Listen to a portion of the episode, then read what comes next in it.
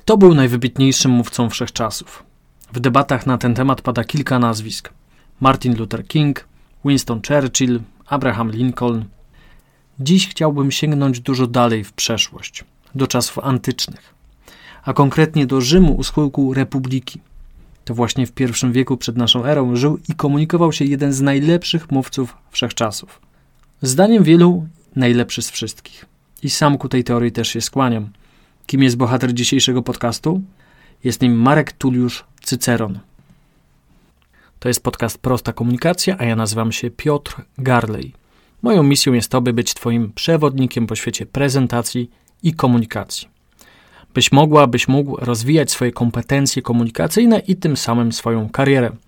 Rozmawiamy więc tutaj o skutecznej komunikacji w biznesie, o prezentacjach, storytellingu i retoryce. Odcinek szósty Cyceron, mówca wszechczasów. Cyceron miał to szczęście albo pecha, że jego życie przypadło na burzliwy okres schyłku Republiki Rzymskiej. Żył w latach 106-43 przed naszą erą, czyli mniej więcej w tym samym okresie co najsłynniejszy polityk wszechczasów Juliusz Cezar, z którym przez wiele lat rywalizował. Kim był Cyceron? Był przede wszystkim politykiem, mężem stanu, adwokatem, mówcą. Pochodził z małej miejscowości Arpinum, oddalonej kilkadziesiąt kilometrów od Rzymu. Urodził się w rodzinie szlacheckiej, ale niezbyt majętnej. Już na starcie Cyceron stał więc na dużo gorszej pozycji niż jego wielu późniejszych konkurentów politycznych. Bo pamiętajmy, Republiką Rzymską rządził wtedy Senat i wybierani przez niego urzędnicy, ale tak naprawdę władza skupiona była w rękach najbogatszych rodów. Cyceron był jednak niezwykle ambitny. Jako młodzieniec zdobył wykształcenie prawnicze i podjął się studiów retorycznych w Grecji, na wyspie Rodos i w Azji Mniejszej. Po czym przybył do Rzymu i dość szybko zdobył uznanie i wpływowych klientów. Dźwignią jego sukcesu był oczywiście talent oratorski. Jako młody adwokat zabłysnął kilkoma wybitnymi mowami w procesach sądowych i w wieku trzydziestu kilku lat uchodził już za drugiego najlepszego mówcę republiki, drugiego po dużo starszym i bardziej doświadczonym Hortensjuszu. Pod względem stylu wypowiedzi Hortensjusz był jednak na przeciwnym biegunie co Cyceron. Hortensjusz posługiwał się stylem niezwykle kwiecistym, pełnym metafor i wysublimowanych figur retorycznych. Dziś nazwalibyśmy ten styl barokowym. Cyceron był zwolennikiem dużo prostszej komunikacji, nie tyle całkowicie pozbawionej retorycznej otoczki, ale zbalansowanej. Była tam szczypta prostoty, ale i szczypta patosu. Pod tym względem przypominał greckiego Demostenesa, który zresztą dla Cycerona był absolutnym wzorem. Demostenes uchodził za mistrza wszystkich trzech stylów retorycznych prostego, umiarkowanego i wzniosłego i potrafił żonglować tymi stylami w obrębie jednej mowy, co nadawało im efekt różnorodności i przez to też nie pozwalał odbiorcom się nudzić. Dokładnie to samo podejście miał Cyceron. Co może być e, zaskoczeniem dla wielu słuchaczy, ten najwybitniejszy mówca starożytnego Rzymu miał według kilku źródeł historycznych drobną wadę wymowy, mianowicie delikatnie się jąkał. Samo jąkanie nie przeszkadzało mu jednak głosić przekonujących mów. Wręcz przeciwnie, ta słabość ponoć pomagała mu okazywać publiczności swoją autentyczność. W połączeniu z bogatą intonacją, charyzmą, energią, to nieznaczne jąkanie dawało wrażenie, że mowa wygłaszana jest z pasją. To nauka też dla nas. Słabość nie musi być słabością, bo można ją zamienić w wielki atut. Zresztą w tym względzie też widać podobieństwo do Demostenesa. Demostenes miał w młodości ogromne problemy z wymową i pozbył się ich dopiero żmudnymi ćwiczeniami, e, czyli słynne kamienie wkładane do ust, krzyczenie do wzburzonych fal. To przeszło już do legendy. Ale wróćmy do Cycerona. Sławę przyniosły Cyceronowi głośne procesy polityczne, przede wszystkim oskarżenie o korupcję i terror sycylijskiego namiestnika Verresa. W procesie tym Cyceron starł się bezpośrednio z broniącym namiestnika Hortensjuszem. Cyceron wygrał ten proces bezdyskusyjnie, a jego pozycja polityczna znacząco wzrosła. Jako senator piął się coraz wyżej, zdobywał kolejne urzędy, aż w końcu w 63 roku przed naszą erą w wieku 43 lat objął najwyższy możliwy urząd w Rzymie. Został konsulem. Pamiętajmy, że były to czasy nie cesarstwa rzymskiego, ale schyłek republiki. Władza konsula była więc wówczas ograniczona. Na czele państwa stało dwóch równorzędnych konsulów i ich kadencja trwała zaledwie rok. To jednak wystarczyło Cyceronowi, by przejść do historii. Zdemaskował spisek Katyliny, senatora, który planował dokonać krwawy przewrót w Rzymie. Jego słynne mowy przeciw Katylinie stanowią do dziś absolutne mistrzostwo oratorstwa. Pierwsza z mów zaczyna się serią pytań retorycznych, pełnych dramaturgii i napięcia. Oto wstęp mowy Cycerona. Jak długo jeszcze, Katylino, będziesz nadużywać naszej cierpliwości? Jak długo jeszcze twoje szaleństwo będzie z nas drwić? Dokąd będzie się miotać twoja nieokiełznana zuchwałość? Czy w ogóle cię nie przekonała całonocna straż na Palatynie? Ani warty rozstawione w mieście? Trwoga ludu? Zbiegowisko wszystkich dobrych obywateli? Ani wybór tak chronionego miejsca na posiedzenie Senatu? A także twarze i spojrzenia tych mężów? Czy nie czujesz, że twoje knowania są już ujawnione? Nie widzisz, że twój spisek, znieweczony wiedzą tych wszystkich mężów, jest już jakby spętany? Myślisz, że nikt z nas nie wie, co uczyniłeś ostatniej, co wcześniejszej nocy? Gdzie byłeś? Jakich ludzi zwołałeś? Jakie zamiary powziąłeś? Co za czasy, co za obyczaje? Koniec cytatu. To właśnie z tej mowy przeszło do obiegu potocznego ostatnie sformułowanie co za czasy, co za obyczaje. W oryginale o tempora o mores. Katylina opuścił Rzym, potem starł się w bitwie z Rzymianami i poległ. Jego sojuszników zaś Cyceron demaskuje w kolejnych mowach oskarżycielskich. W konsekwencji spiskowcy zostają straceni. Widmo rozlewu krwi zostaje zażegnane, a Rzymianie obwołują Cycerona tytułem Ojca Narodu. Reputacja i pozycja polityczna Cycerona znajduje się wtedy absolutnie na samym szczycie. Ale jednocześnie ten sam czyn, który wyniósł go na sam szczyt, kładzie się potem cieniem na całe jego życie. Stracenie spiskowców bez sądu przysporzyło Cyceronowi wielu wrogów. Ci po wielu knowaniach i próbach doprowadzili do wygnania Cycerona z Rzymu. Jednocześnie Republika Rzymska wchodziła w najburzliwsze czasy w swojej historii. Kiedy Cyceron po dwóch latach wygnania powrócił do Rzymu, coraz większą pozycję zyskiwał Juliusz Cezar. Cyceron został zepchnięty na dalszy plan. Zresztą po śmierci córki Tulii zaszył się w swojej podrzymskiej posiadłości i skupił się na pisaniu traktatów o oratorstwie, o prawie czy o filozofii. Historia wkrótce jednak przyspieszyła. Juliusz Cezar został zamordowany, a do władzy doszedł triumvirat z Markiem Antoniuszem, zaprzysięgłym wrogiem Cycerona. I to właśnie na polecenie Marka Antoniusza Cyceron został zamordowany. Marek Antoniusz miał osobiste zatargi z Cyceronem. Jego ojczymem był niejaki Publiusz Corneliusz Sura, który 20 lat wcześniej uczestniczył w spisku Katyliny. Zdemaskowany przez Cycerona został skazany na śmierć. Marek Antoniusz czekał więc na zemstę 20 lat, ale w końcu jej dokonał. Losy Cycerona potoczyły się więc przedziwnym kursem. Czyn, który doprowadził Cycerona do tytułu obrońcy narodu, przyniósł mu potem wygnanie, a po latach śmierć. Zmarł w 43 roku przed naszą erą w wieku 64 lat. Dla umieszczenia tej daty w lepszym kontekście, było to półtora roku po zamordowaniu Juliusza Cezara podczas id marcowych. Można więc powiedzieć, że żył w epickich czasach. Kariera Cycerona rozkwitła dzięki kilku atutom. Jego błyskotliwości, politycznej biegłości, ale przede wszystkim dzięki wybitnym zdolnościom retorycznym. Cyceron studiował retorykę przez wiele lat, czytał najwybitniejszych mówców Demostenesa, Aeschinesa, Lizjasza. Sam też napisał kilka traktatów o sztuce mówienia. Za najlepszy uznawany jest traktat o mówcy, był absolutnym mistrzem przekonywania. Świadczy o tym chociażby taka historia. Cyceron podjął się obrony Tytusa Ligariusza, oskarżonego o spiskowanie przeciw Cezarowi. Juliusz Cezar zwrócił się do przyjaciół. Co nam szkodzi posłuchać mowy Cycerona? Tamten już dawno został osądzony jako nikczemnik i nasz wróg. Jednak mowa Cycerona wywarła na Cezarze takie wrażenie, że ostatecznie darował winę oskarżonemu. Co takiego było w mowach Cycerona, że były one tak skuteczne? Posłuchaj proszę takiego fragmentu z mowy Cycerona w obronie Mureny. Katon nazywa Licyniusza Murenę skoczkiem. Jeśli zarzut jest słuszny, to dowodzi braku opanowania u oskarżyciela.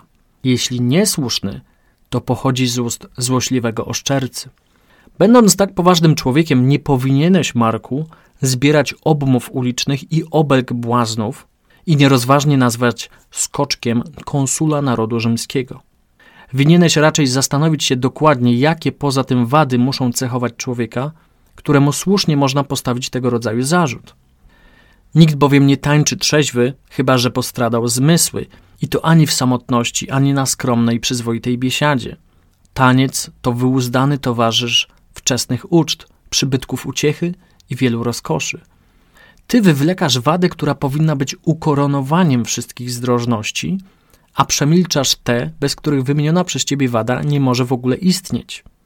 Nie możesz mu wypomnieć bezwstydnych uczt, miłostek, pijatyk, rozpusty i zbytku i nie znajdując wad noszących miano lubieżności, masz nadzieję znaleźć pozory rozpusty w człowieku, w której jej samej nie możesz się dopatrzeć.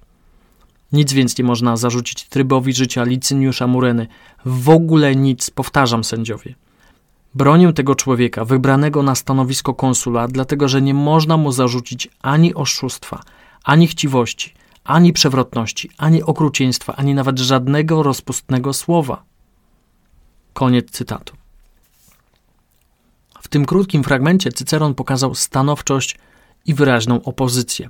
Oskarżyciel wchodzący w rolę oszczercy versus niewinny oskarżony. Kontrast jest dobitny. Jednocześnie jest tam obrazowy język, metafora tańca. Jest wreszcie seria wyliczeń w formie asyndetonu, czyli połączeń bezspójnikowych. Ani oszczerstwa, ani chciwości, ani przewrotności, ani okrucieństwa, ani nawet żadnego rozpustnego słowa. To wyliczenie robi olbrzymie wrażenie, zamyka możliwość kontrargumentów. Co ciekawe, w tej konkretnej sprawie Cyceron za swojego przeciwnika miał Katona, z którym był w zażyłych, a nawet serdecznych stosunkach. Obaj darzyli się ogromnym szacunkiem, a łączył ich wspólny cel. Obaj żywili zamiłowanie do utrzymania w Rzymie ustroju republikańskiego i zaciekle zwalczali wszelkie zapędy dyktatorskie. Najlepszym opisem tego, na czym polegał fenomen mów Cycerona, znalazłem w powieści Roberta Harrisa pod tytułem Cycero. Oto jeden z ciekawszych fragmentów. Cycero nie próbował, jak mógłby to zrobić jakiś cyniczny, drugorzędny adwokat, wymyślić jakiejś prawniczej sztuczki, żeby przechytrzyć oskarżyciela. Starał się znaleźć coś, w co mógłby uwierzyć. Na tym polegał jego geniusz, zarówno jako prawnika, jak i męża stanu. Przekonuje przekonanie, mawiał. Musisz wierzyć w przedstawiane argumenty, bo inaczej przegrasz. Żadne rozumowanie, choćby nie wiem jak logiczne, eleganckie i błyskotliwe, nie przyniesie sukcesu, jeśli słuchacze wyczują, że brakuje ci wiary we własne słowa. Jedna rzecz, w którą mógł uwierzyć, to wszystko, czego potrzebował. Chwytał się jej, rozwijał temat, upiększał argument i w ciągu godziny lub dwóch przekształcał w najważniejszy problem świata, po czym wygłaszał swą mowę z namiętnością, która burzyła racjonalne argumenty przeciwnika. Koniec cytatu. To podejście esencjalisty. Nie zarzucać przeciwnika gradem argumentów, ale znaleźć jeden najmocniejszy, osadzić go w odpowiednim kontekście i wypuścić jak cios, który z miejsca powali rywala. Za jedno z najlepszych zdań zbudowanych na kontraście uważam słowa Cycerona z jego mowy w sprawie naczelnego dowództwa Gnejusza Pompejusza. Brzmiały w ten sposób. Człowiek ten częściej walczył z nieprzyjacielem, niż kto inny kłócił się z osobistym wrogiem. Prowadził więcej wojen, niż inni o nich czytali. Podbił więcej prowincji, niż inni pragnęli wziąć w zarząd. Za młodu kształcił się w rzemiośle wojennym nie z pomocą cudzych wskazówek, lecz na własnych rozkazach, nie na porażkach wojennych, lecz na zwycięstwach, nie przez lata służby żołnierskiej, lecz przez odnoszone triumfy. Koniec cytatu. Jakiś czas temu oglądałem serial Rzym, produkcja HBO z 2005 roku, swoją drogą ze świetną rolą odtwórcy Juliusza Cezara. Kiedy go oglądałem, bolało mnie to, że postać Cycerona została tam przedstawiona tak oględnie i niesprawiedliwie. Nie jako wielki mówca i wybitny mąż stanu, ale jako jedna z wielu pomniejszych postaci stojących w cieniu wielkiej rywalizacji między Juliuszem Cezarem a Pompejuszem. Tym większą satysfakcję sprawiła mi lektura powieści Cycero Roberta Harrisa. To powieść historyczna, opowiadająca o wielkiej karierze politycznej Cycerona. Powieść, jak deklaruje sam autor, stojąca na solidnych podstawach historycznych. Tu Cyceron już nie jest postacią marginalną, ale centralną. wokół niego toczy się cała akcja i z bliska możemy przyjrzeć się jego postaci i, co szczególnie mnie interesuje, sposobowi pracy nad wybitnymi mowami. E, dla każdego, kto interesuje się komunikacją, ta książka to wgląd w codzienność wybitnego mówcy. Ale nie tylko na tej książce warto poprzestać. Harris po napisaniu powieści Cycero zabrał się za pisanie kolejnych opowieści z życia Cycerona i tak powstała trylogia rzymska. Cycero, spisek, dyktator. Z pierwszej książki wyłapałem kilka fragmentów istotnych z punktu widzenia sztuki komunikacji. Te fragmenty pokazują, że Cyceron był wybitny nie dlatego, że taki się urodził, ale że miał upór dążenia do bycia najlepszym. Miał słabości, ale słabości te nie przekreślały go jako doskonałego mówcy. Był zwykłym człowiekiem z lękami, ułomnościami i wątpliwościami, ale niezwykłą przede wszystkim ambicją potrafił osiągać swoje cele. To właśnie ambicja była czymś, co go motywowało do opracowania ciężej niż inni i robienia rzeczy, na które nikt inny nie miał odwagi. Narrator powieści to jego osobisty sekretarz i skryba, Tiron. Co ciekawe, Tiron to niewolnik, który prawie całe życie spędził u, u boku Cycerona i zapisywał jego mowy, notował dyskusje i rzecz niezwykła, był pionierem stenografii, czyli szybkiego zapisywania czyichś słów. Posługiwał się bowiem serią wymyślonych przez siebie skrótów, które zastępowały długie frazy. I wiele z tych skrótów zachowały się w języku do dziś. Są to takie skróty jak popularne w języku angielskim IE, EG, etc., czy zawias end. To wszystko zasługa właśnie osobistego sekretarza Cycerona. Tiron pod koniec swojego życia napisał biografię Cycerona, która wspominana jest w wielu publikacjach. Niestety żaden egzemplarz nie przetrwał do naszych czasów. Brytyjski pisarz Robert Harris na początku XXI wieku zadał więc sobie pytanie: Ciekawe, jak ta biografia wyglądała. Uczynił więc Tirona narratorem i na podstawie podań historycznych napisał tę fabularyzowaną powieść po swojemu. I oto kilka wybranych przeze mnie fragmentów powieści odnoszących się do kwestii komunikacji, pracy nad mowami i występowaniem. Fragment pierwszy. Nikt nie może twierdzić, że wie, co to polityka, jeśli nie spędził całej nocy przygotowując mowę na następny dzień. Cały świat śpi, a mówca krąży wokół lampy, zastanawiając się, jakie szaleństwo sprawiło, że zajął się polityką. Formułuje i odrzuca argumenty. Kolejne brudnopisy wstępu, rozwinięcia i podsumowania zaśmiecają podłogę. Wyczerpany umysł przestaje spójnie pojmować sens całego przedsięwzięcia, dlatego często, zwykle godzinę lub dwie po północy, nadchodzi pora, że jedynymi realistycznymi możliwościami wydają się nieobecność, symulowanie choroby lub ukrycie się w domu. Wreszcie w jakiś sposób, pod wpływem paniki, gdy upokorzenie wydaje się już nieuchronne, poszczególne fragmenty zaczynają układać się w całość i powstaje przemówienie. Drugorzędny mówca w tym momencie kładzie się do łóżka. Cycero natomiast nie śpi, tylko uczy się go na pamięć. Koniec cytatu. Drugi fragment. Gdy godzinę później znowu zobaczyłem Cycerona, mogłem obserwować jego niezwykłą zdolność regeneracji sił, która, jak zauważyłem, jest cechą wszystkich polityków odnoszących sukcesy. Obserwując go, jak idzie po schodach w czystej todze, umyty, ogolony, uczesany i uperfumowany, nikt nie mógłby zgadnąć, że nie spał przez dwie noce z rzędu. Koniec cytatu. I trzeci fragment. Rano przed wygłoszeniem mowy Cycero był chory ze zdenerwowania. Kilkokrotnie wymiotował w latrynie, a ja stałem obok z ręcznikiem. Był taki blady, że zastanawiałem się, czy wystarczy mu siły, żeby dojść na forum. Cycero uważał jednak, że aktor lub mówca, niezależnie od doświadczenia, musi czuć tremę przed wyjściem na scenę. Nerwy muszą być napięte jak cięciwa, gdyż inaczej strzały nie polecą. Koniec cytatu. Zauważmy, minęło ponad 2000 lat, odkąd Cyceron żył, pracował i głosił swoje niezrównane mowy. 2000 lat minęło, a tak naprawdę niewiele się zmieniło. Trema ciągle nas zżera. Najlepsze mowy i prezentacje powstają w trudzie, a o sile osobowości świadczy nie tylko upór, charakter, ale też i zdolność regeneracji. Szczerze polecam zajrzeć do dawnych mów Cycerona. Jego mowy zebrane w formie jednej publikacji dostępne są po polsku za darmo w internecie. W domenie publicznej wystarczy wpisać w wyszukiwarkę Cyceron mowy PDF i wtedy pojawi się odpowiednia publikacja. Warto do nich zajrzeć, poczytać, poinspirować się. Dla osób zawodowo zajmujących się komunikacją, czy to adwokatów, mówców, polityków, liderów, To absolutna lektura obowiązkowa. Swoją drogą polecam też powieściową trylogię rzymską Roberta Harrisa. To polityczny thriller, fabularyzowana biografia Cycerona. Ogromna przyjemność z czytania, a jednocześnie szereg wskazówek, jak być lepszym mówcą. By znaleźć więcej rad na temat komunikacji, prezentacji i retoryki, zapisz się na mój newsletter na stronie studio-prezentacji.pl ukośnik newsletter. A jeśli chcesz zostać mistrzem lub mistrzynią komunikacji, zapytaj mnie o szkolenie dla Ciebie lub Twojego zespołu. Do usłyszenia.